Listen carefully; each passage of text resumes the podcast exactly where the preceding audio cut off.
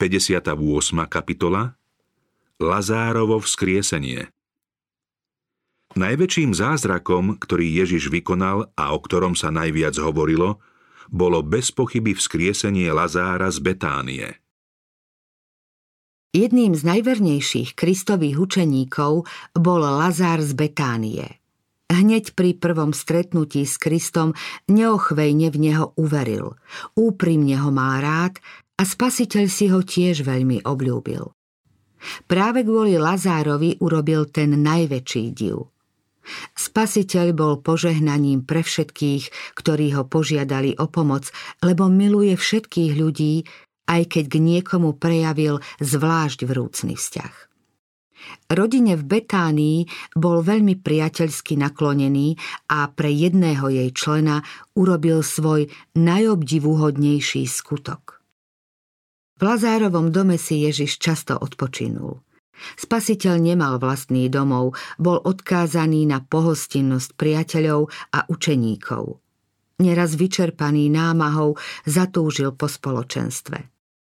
Rád sa utiekal do tej tichej domácnosti, ďaleko od podozrievania a žiarlivosti nevraživých farizejov. Tu vo vzduší čistého a úprimného priateľstva bol vždy srdečne vítaný. Tu mohol hovoriť jednoducho, otvorene a s dôverou, že domáci jeho slová správne pochopia a ocenia. Náš spasiteľ si vážil tichý domov a pozorných poslucháčov. Túžil po ľudskej prívetivosti, zdvorilosti a láske.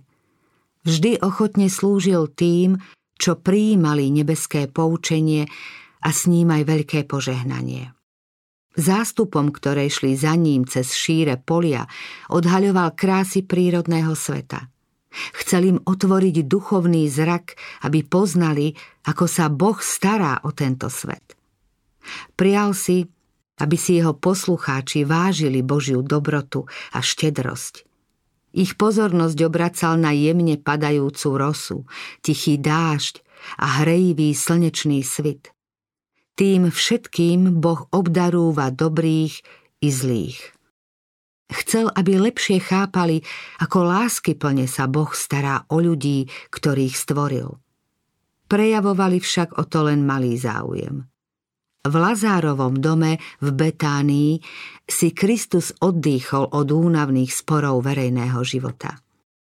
Tu otváral vnímavým poslucháčom knihu prozreteľnosti. V týchto súkromných rozhovoroch vyložil prítomným to, čo sa nepokúšal povedať náhodilému davu. So svojimi priateľmi nemusel hovoriť v podobenstvách. Keď ich Ježiš zoznamoval so svojím učením, Mária sedávala pri jeho nohách ako úctivý a pozorný poslucháč.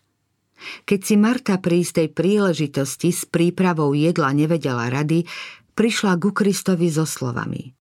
Pane, ty nedbáš, že ma sestra nechá samú obsluhovať? Povedz jej, aby mi pomohla. To sa stalo pri prvej Kristovej návšteve v Betánii. Spasiteľ a jeho učeníci mali práve za sebou namáhavú cestu pešky z Jericha.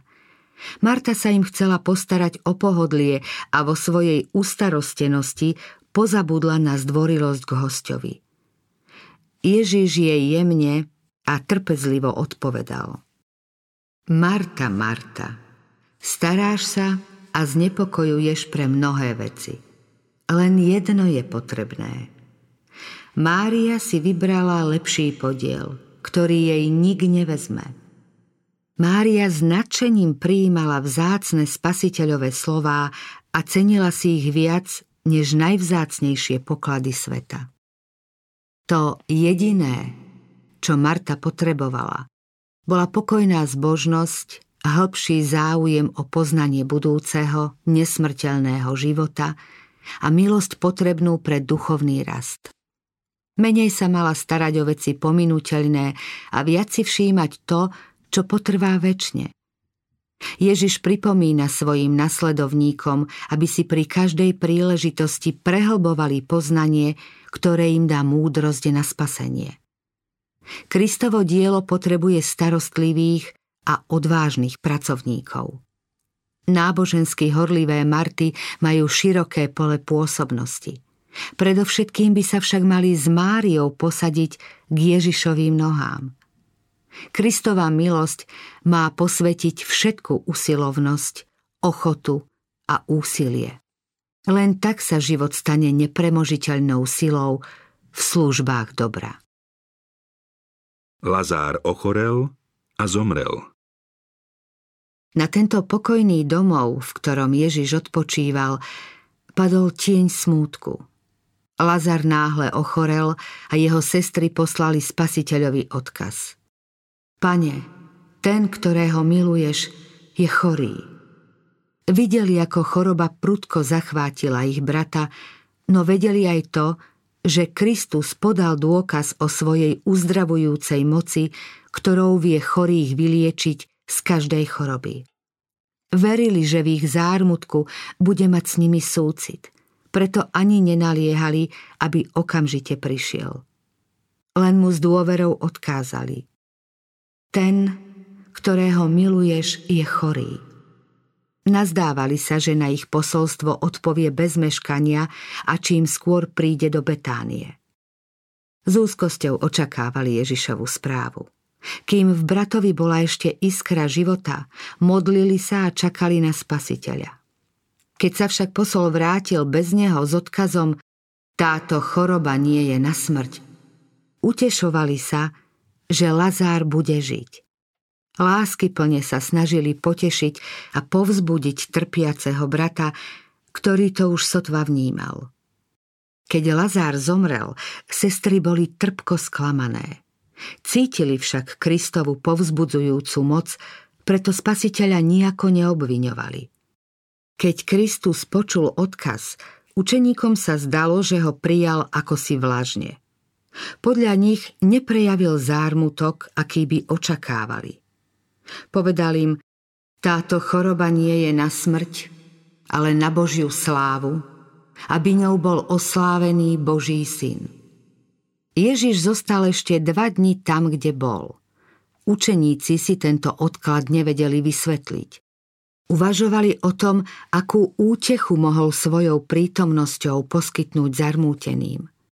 Keďže dobre vedeli, ako rád mal túto rodinu v Betánii, tým viac ich udivovalo, že okamžite neodpovedal na smutnú správu ten, ktorého miluješ, je chorý. Kristus celé dva dni o Lazárovi nehovoril, ako by bol na správu celkom zabudol. Učeníci mysleli na Jána Krstiteľa, Ježišovho predchodcu. Nechápali, prečo Ježiš, ktorý mal moc konať zázraky, pripustil, že Ján musel vo vezení trpieť a nakoniec tam aj násilnou smrťou zomrieť.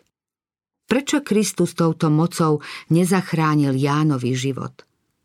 Neraz sa podobne pýtali aj farizei, ktorí to pokladali za nezvratný dôkaz proti Kristovmu tvrdeniu, že je Boží syn. Spasiteľ upozorňoval svojich učeníkov na skúšky, straty a prenasledovania. Opustí ich v súžení? Niektorí zaváhali, či jeho poslanie správne pochopili. Všetci boli hlboko znepokojení. Po dvoch dňoch Ježiš povedal učeníkom, poďme znova do Judei. Učeníci nechápali, prečo Ježiš musel čakať dva dni, keď sa chcel vrátiť do Judei. Boli však veľmi ustarostení nielen o Krista, ale aj o seba.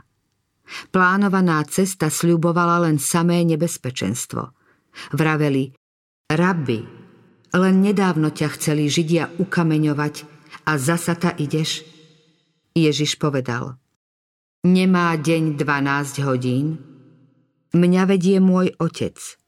Kým konám jeho vôľu, som v bezpečí. Mojích 12 hodín sa ešte neskončilo. Prežívam zvyšok svojho dňa, ale až do jeho konca som bezpečný. Potom dodal, kto chodí vodne, nepotkne sa, lebo vidí svetlo tohto sveta. Kto koná Božiu vôľu a ide cestou, ktorú určil Boh, nemôže sa potknúť a padnúť. Svetlo Božieho ducha mu objasňuje povinnosť a vedie ho priamo, kým sa dielo neskončí. Kto však chodí v noci, potkne sa, lebo v ňom nie to svetla. Kto ide vlastnou cestou, na ktorú ho Boh nepovolal, určite sa potkne. Takému človekovi, ako by sa deň stával nocou, a nech je už kdekoľvek.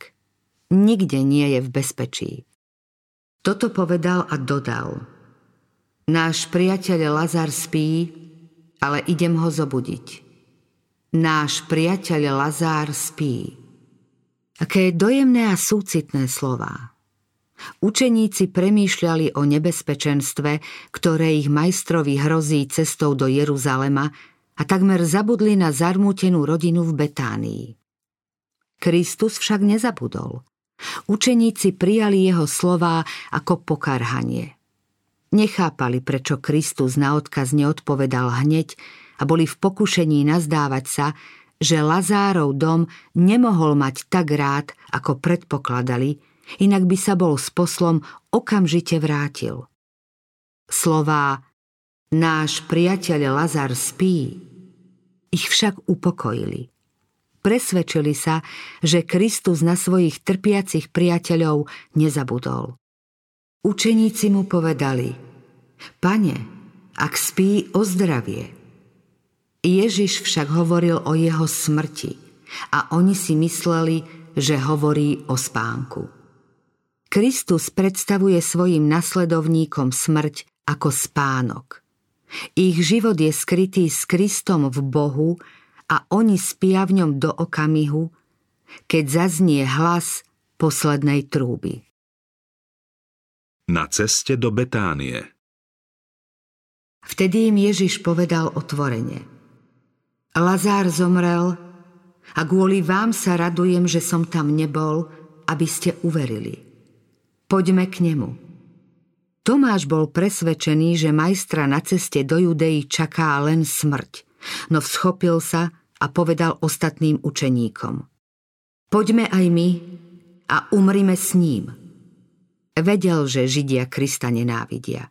Chceli ho zabiť, ale tento zámer sa im nezdaril, lebo z vymeraného času mu ešte určitý čas zostával.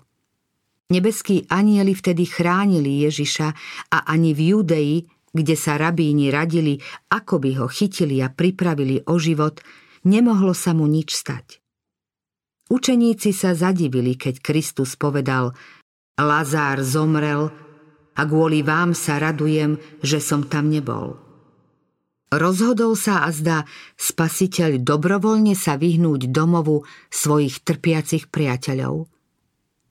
Zdanlivo boli Mária, Marta i umierajúci Lazár opustení. Neboli však sami. Kristus videl všetko a po Lazárovej smrti zarmútené sestry posilňoval svojou milosťou. Ježiš bol svetkom ich zármutku, keď ich brat zápasil so strašným nepriateľom, smrťou. Keď povedal svojim učeníkom, Lazár zomrel, cítil každý záchvev úzkosti. Kristus však nemyslel len na svojich vzácných priateľov v Betánii, ale aj na výchovu svojich učeníkov. Oni mali byť na svete jeho zástupcami, aby otcovo požehnanie poznali všetci. Kvôli ním dovolil, aby Lazár zomrel. Keby ho bol uzdravil, nebol by sa stal div, ktorý je najmocnejším dôkazom jeho božstva. Keby bol Kristus pri lôžku chorého, Lazár by nebol zomrel. Satan by nad ním nebol mal nejakú moc. Smrť by nebola premohla Lazára v prítomnosti darcu života. Preto Kristus otáľal. Dovolil, aby nepriateľ použil svoju moc. Potom ho však premohol a vyhnal. Dopustil, aby Lazár podľahol smrti a aby trpiace sestry museli byť svetkami toho, ako ich brata kladú do hrobu. Kristus vedel, že pri pohľade do mŕtvej tváre svojho brata bude ich viera vo vykupiteľa ťažko skúšaná. Vedel však aj to, že po skončení tohto zápasu ich viera zažiari ešte väčším jasom. Prežíval každý záchvev ich zármutku. Príchod oddialil, ale to neznamenalo, že ich mal menej rád. Vedel však, že musí zvíťaziť kvôli ním, kvôli Lazárovi, kvôli sebe i kvôli svojim učeníkom. Kvôli vám, aby ste uverili. Tí, čo sa chcú chopiť Božej starostlivej ruky, pocítia práve vo chvíľach najväčšieho zúfalstva, že Božia pomoc im je najbližšie. Vďačne sa potom budú pozerať aj na ten najtemnejší úsek svojej cesty. Pán vie vytrhnúť pobožných. Vyvedie ich z každého pokušenia a súženia a ich viera bude pevnejšia a o skúsenosti bohačia. Kristus sa chcel zľutovať aj nad tými, čo ho neprijali. Preto neprišiel k Lazárovi hneď. Otáľal, aby vzkriesením Lazára podal tvrdošínému a neveriacemu ľudu ďalší dôkaz, že je skutočne vzkriesením i životom. Kristus sa nechcel úplne vzdať nádeje na záchranu svojho ľudu, úbohých, blúdiacich oviec izraelského domu. Ich nekajúcnosť mu zvierala srdce. Vo svojom milosrdenstve sa rozhodol dať im ďalší dôkaz o tom, že je jediným záchrancom, ktorý môže priviesť na svetlo život a nesmrteľnosť. Mal to byť dôkaz, ktorý kňazi nebudú môcť vyvrátiť. To bol dôvod, prečo cestu do Betánie odkladal. Tento vrcholný zázrak, vzkriesenie Lazára, mal dať Božiu pečať na jeho dielo a potvrdiť jeho božstvo. Cestou do Betánie ako obyčajne uzdravoval chorých a pomáhal trpiacim. Po svojom príchode do mesta poslal k sestrám posla s odkazom, že prišiel. Kristus nevošiel hneď do domu, ale zostal v ústraní nedaleko cesty. Spasiteľ nemal rád okázalé obrady Židov pri smrti priateľov a príbuzných. Počul kvílenie najatých plačiek a nechcel sa so sestrami mŕtvého stretnúť pri tejto rušnej scéne. Medzi plačúcimi priateľmi boli príbuzní rodiny a niektorí z nich zastávali v Jeruzaleme významné postavenie. Boli tu aj niektorí z Kristových najúhlavnejších nepriateľov. On poznal ich zámery a preto sa hneď nedal poznať. Marta vypočula správu tak ticho, že ostatní v miestnosti nič nepočuli. Do svojho žiaľu pohrúžená Mária tiež nič nezbadala. Sestra Marta náhle vstala a vyšla v ústretí pánovi, kým zarmútená Mária zostala sedieť a myslela si, že jej sestra odišla k Lazárovmu hrobu. Ja som vzkriesenie a život. Marta sa ponáhľala privítať Ježiša so zmiešanými pocitmi v srdci. V jeho tvári pozorovala rovnakú vľúdnosť a lásku ako kedykoľvek predtým. Jej dôvera v neho ostala neotrasená. Myslela však na svojho milovaného brata, ktorého aj Ježiš mal rád. V ľútosti nad tým, že spasiteľ neprišiel skôr, no s nádejou, že aj teraz ich môže nejako potešiť, povedala Pane, keby si bol býval tu, môj brat by nebol umrel. Počas kvílenia plačúcich sestry viackrát zopakovali tieto slová. Ježiš uprel svoj pohľad plný ľudského i božského súcitu na Martinu zarmútenú a ustarostenú tvár. Marta nechcela pripomínať minulosť. Svojimi dojemnými slovami Pane, keby si bol býval tu, môj brat by nebol umrel – vyjadrila všetko. Keď však pohliadla do jeho láskavej tváre, dodala Ale aj teraz viem, že o čokoľvek poprosíš Boha, Boh ti to dá. Ježiša potešil prejav jej viery a povedal Tvoj brat vstane. Svojou odpoveďou nechcel prebudiť v nej nádej na nejakú okamžitú zmenu. Od okamžitej záchrany brata obracali jej myšlienky na vzkriesenie spravodlivých. Robil to preto, aby vo vzkriesení Lazára videla záruku z mŕtvych stania všetkých spravodlivých mŕtvych a ubezpečenie o spasiteľovej moci. Marta odpovedala Viem, že vstane v posledný deň pri vzkriesení. Ježiš sa ešte stále snažil správne usmerniť jej vieru, preto povedal Ja som vzkriesenie a život. V Kristovi je život pôvodný, nevypožičaný, neodvodený. Kto má syna, má život. Kristovo božstvo je istotou veriaceho o väčšnom živote. Ježiš povedal, kto verí vo mňa, bude žiť aj keď zomrie. A nik, kto žije a verí vo mňa, neumrie na veky. Veríš tomu? Kristus mal na mysli svoj druhý príchod. Vtedy spravodliví mŕtvi vstanú neporušení a živí spravodliví budú prenesení do neba bez toho, aby zomreli. Kristus chcel zázračným vzkriesením Lazára z mŕtvych poukázať na vzkriesenie všetkých spravodlivých mŕtvych. Svojím slovom a skutkami sa označil za pôvodcu vzkriesenia.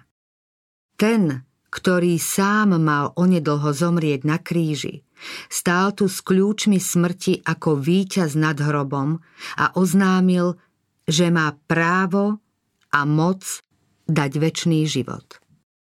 Na spasiteľové slová Veríš tomu? Marta odpovedala Áno, pane. Ja som uverila, že ty si Mesiáš, Boží syn, ktorý mal prísť na svet. Plný význam Kristových slov nepochopila, ale vyznala, že v jeho božstvo verí a dôveruje, že môže urobiť, čo sám chce. Po týchto slovách zavolala svoju sestru Máriu a potichu jej oznámila. Učiteľ je tu a volá ťa. Potichu to povedala sestre preto, lebo kňazi a poprední muži boli pripravení Ježiša kedykoľvek zajať. Jej slová však v náreku a kvílení smútiacich zanikli. Bolesť a zármutok Len čo to Mária počula, hneď vstala, zvedavo sa pozrela na sestru a vyšla z izby. V domnení, že odišla plakať k hrobu, odišli za ňou aj smútiaci hostia. Keď prišla k Ježišovi, padla mu k nohám a rozochvene vravela. Pane, keby si bol býval tu, môj brat by nebol umrel. Keďže túžila po Ježišových slovách, útechy o samote, nárek plačúcich jej bolesť len zosilnil. Poznala však závisť a žiarlivosť niektorých prítomných voči Kristovi, preto bolesť potláčala. Keď Ježiš uvidel, ako plače a ako plačú aj Židia, čo s ňou prišli, zachvel sa v duchu. Čítal v srdciach všetkých zhromaždených. Videl, že mnohí zármutok len predstierajú. Vedel, že niektorí z prítomných, čo tu pokrytecky žialia, v budúcnosti budú chcieť zabiť nielen mocného divotvorcu, ale usilovať aj o život toho, kto má byť vzkriesený z mŕtvych. Kristus im mohol strhnúť masku predstieraného žiaľu, stlmil však svoj spravodlivý hnev. To, čo mohol oprávnene povedať, nepovedal kvôli tej, ktorá mu úprimne verila a v žiali kľačala pri jeho nohách. Spýtal sa, kde ste ho uložili? Povedali mu, pane, poď sa pozrieť.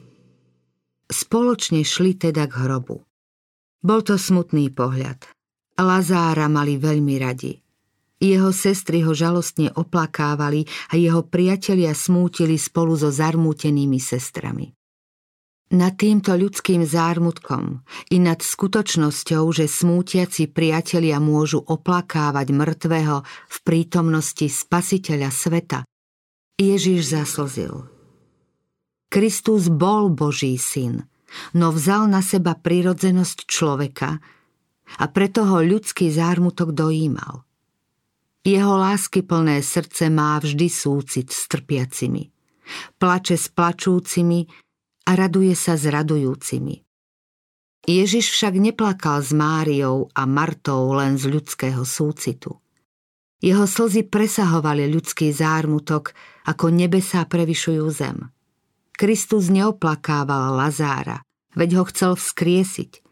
Plakal preto, že mnohí, čo tu teraz nad Lazárom trúchlia, čo skoro budú chcieť usmrtiť toho, ktorý sa predstavil ako vzkriesenie i život. Ako nechápavo si však neveriaci Židia vykladali jeho slzy. Tí, čo za príčinu jeho zármutku pokladali len vonkajšie okolnosti, ticho povedali Hľa, ako ho miloval.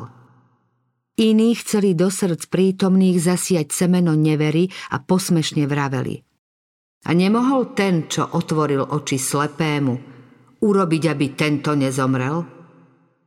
Ak Lazára mohol Kristus zachrániť, prečo teda dovolil, aby zomrel? Kristus prorockým okom videl nenávisť farizejov a saducejov. Bolo mu zrejme, že uvažujú o tom, ako ho usmrtiť. Vedel, že podaktorí tu teraz síce plačú, no čoskoro si zavrú dvere nádeje i brány Božieho mesta. Kristovo poníženie a ukryžovanie, ktoré malo za následok zničenie Jeruzalema, sa blížilo a vtedy už mŕtvych nikto oplakávať nebude. Jasne videl blížiacu sa odplatu, ktorá stihne Jeruzalem. Videl, ako Jeruzalem obklúčia rímske légie. Vedel, že mnohí z tých, čo teraz plačú nad Lazárom, zomrú pri obliehaní mesta bez akejkoľvek nádeje. Kristus však nežialil len preto. Spočívala na ňom ťarcha bolesti všetkých vekov. Bol svetkom strašných následkov prestúpenia Božieho zákona. Videl, že od Ábelovej smrti v dejinách sveta prebieha neustály boj medzi dobrom a zlom. Údelom ľudstva i v budúcnosti malo byť utrpenie a žiaľ, slzy a smrť. Srdce mu zvierala bolesť ľudstva všetkých vekov a všetkých krajín. Utrpenie hriešného ľudstva mu ťažilo dušu a on v túžbe pomôcť všetkým trpiacim zaplakal. Vzkriesenie Lazára Ježiš sa znova zachvel a pristúpil k hrobu. Lazár bol uložený do skalnej jaskyne, ktorej otvor zavalili kameňom. Spasiteľ rozkázal. Odvalte kameň. Marta si myslela, že chce vidieť mŕtvého, preto namietala, že telo je štyri dni pochované a podlieha už rozkladu. Povedala to pred vzkriesením Lazára a preto nepriatelia nemohli Krista obviniť z podvodu. V minulosti farizei šírili falošné správy o najobdivuhodnejších prejavoch Božej moci. Keď Kristus vzkriesil Jairovu dceru, povedal Dievča nezomrelo, ale spí. Pretože dievča bolo len krátky čas choré a hneď po smrti bolo vzkriesené, farizei tvrdili, že vôbec nezomrelo a aj podľa Kristových slov len spalo. Snažili sa vysvetľovať, že Kristus nemôže uzdravovať a že jeho divy sú hanebným podvodom. Teraz však nemohol nikto popierať, že Lazár je mŕtvy. Keď sa pán chystá vykonať niečo, Satan vždy podnieti niekoho, aby odporoval. Kristus povedal, odvalte kameň. To znamená, pokiaľ možno, pripravte všetko na môj zásah. Tu sa však prejavila Martina rázna a horlivá povaha. Nechcela, aby ľudia videli telo mŕtvého v rozklade. Ľudské srdce neochotne prijíma Kristove slová a Martina viera nepostihla pravý význam pánovho zasľúbenia. Kristus veľmi ohľaduplne Martu napomenul. Nepovedal som ti, že ak uveríš, uvidíš Božiu slávu. Prečo by si pochybovala o mojej moci? Prečo odporuješ mojim príkazom? Máš moje slovo. Ak budeš veriť, uvidíš Božiu slávu. Fyzické prekážky nemôžu mariť dielo Všemohúceho. Pochybovanie a nevera nepatria k pokore. Pravá pokora a odovzdanosť predpokladá vieru v Kristovo slovo. Odváľte kameň. Kristus mohol poručiť kameňu a bol by sa odvalil sám. Na jeho príkaz to mohli urobiť anieli, ktorí boli s ním. Mohol dať pokyn a neviditeľné ruky by kameň odvalili. Mali to však urobiť ľudia. Tým chcel Kristus naznačiť, že Boh si za spolupracovníkov k svojmu dielu povoláva aj ľudí. Od Božej moci nemáme očakávať to, na čo stačí ľudská sila. Boh nepohrda ľudským úsilím. Podporuje a posilňuje ho. Vo svojej službe používa aj sily a schopnosti, ktoré zveril ľuďom. Prítomní poslúchli a kameň odvalili. Všetko sa deje verejne a rozvážne. Všetci sa môžu presvedčiť, že nejde o nejaký podvod. Lazárovo bezduché mŕtve telo leží v skalnom hrobe. Nárek plačúcich utícha. Prítomní sú plní očakávania, v údive obstupujú hrobku a pozorne sledujú, čo sa stane. Kristus stojí pokojne nad hrobom. Všetkých sa zmocňuje posvetná vážnosť. Spasiteľ pristupuje bližšie k hrobu, pozdvihuje oči k nebu a vraví – Oče, ďakujem ti, že si ma vypočul. Krátko predtým nepriatelia obvinili Krista z rúhania a chceli ho kameňovať, že sa vydáva za Božieho syna. Vytýkali mu, že zázraky robí satanskou mocou. Kristus sa tu však zhovára s Bohom ako so svojím otcom a s neochvejnou dôverou dáva najavo, že je Božím synom. Čokoľvek Kristus vykonal, vždy to bolo spoločne s Otcom. Stále dbal o to, aby bolo zjavné, že nič nerobí nezávisle od Neho. Každý jeho zázrak sprevádzala viera a modlitba. Kristus chcel, aby všetci poznali jeho vzťah k Otcovi. Povedal, Otče, ďakujem ti, že si ma vypočul. A ja som vedel, že ma vždy počuješ. Ale hovorím to kvôli ľudu, čo tu stojí, aby uverili, že si ma ty poslal. Učeníci a ostatní prítomní mali dostať ten najpresvedčivejší dôkaz o vzťahu medzi Kristom a Bohom. Malo im byť zjavné, že Kristovo tvrdenie nie je klam. Keď to povedal, zvolal veľkým hlasom. Lazár, poď von! Jeho jasný a zvučný hlas oslovil mŕtvého. Pri týchto slovách z Kristovho človečenstva prežiarilo jeho božstvo. V jeho tvári osvietenej nebeskou slávou ľudia poznávali Božiu moc. Všetci úprene hľadia do jaskyne. V prítmi ľudia zbystrujú sluch, aby zachytili aj ten najmenší šum. S hlbokým, súcitným záujmom čakajú na prejav Kristovho božstva, na dôkaz, ktorým sa má potvrdiť, že je Boží syn, alebo že nádej jeho stúpencov je navždy zmarená. V tichom hrobe sa prejavil život a ten, čo bol ešte pred chvíľou mŕtvy, stojí pri vchode do hrobky. V pohybe mu bráni pohrebné plátno, do ktorého bol zahalený. Kristus povedal prítomným, porozvezujte ho a nechajte ho odísť. Znova sa ukázalo, že Boh k svojmu dielu povoláva aj človeka. Ľudia si majú vzájomne pomáhať. Lazár je voľný a stojí tu pred zhromaždenými nie ako chorý, slabý a bezvládny trpiteľ, ale ako muž v najlepšom veku a v plnej sile života. Jeho oči prezrádzajú múdrosť a lásku k spasiteľovi. Z úctou sa vrhá k Ježišovým nohám. Prítomní akoby na okamih onemeli údivom. Potom nastáva chvíľa nevýslovnej radosti a ďakovania. Sestry dostali svojho brata ako Boží dar.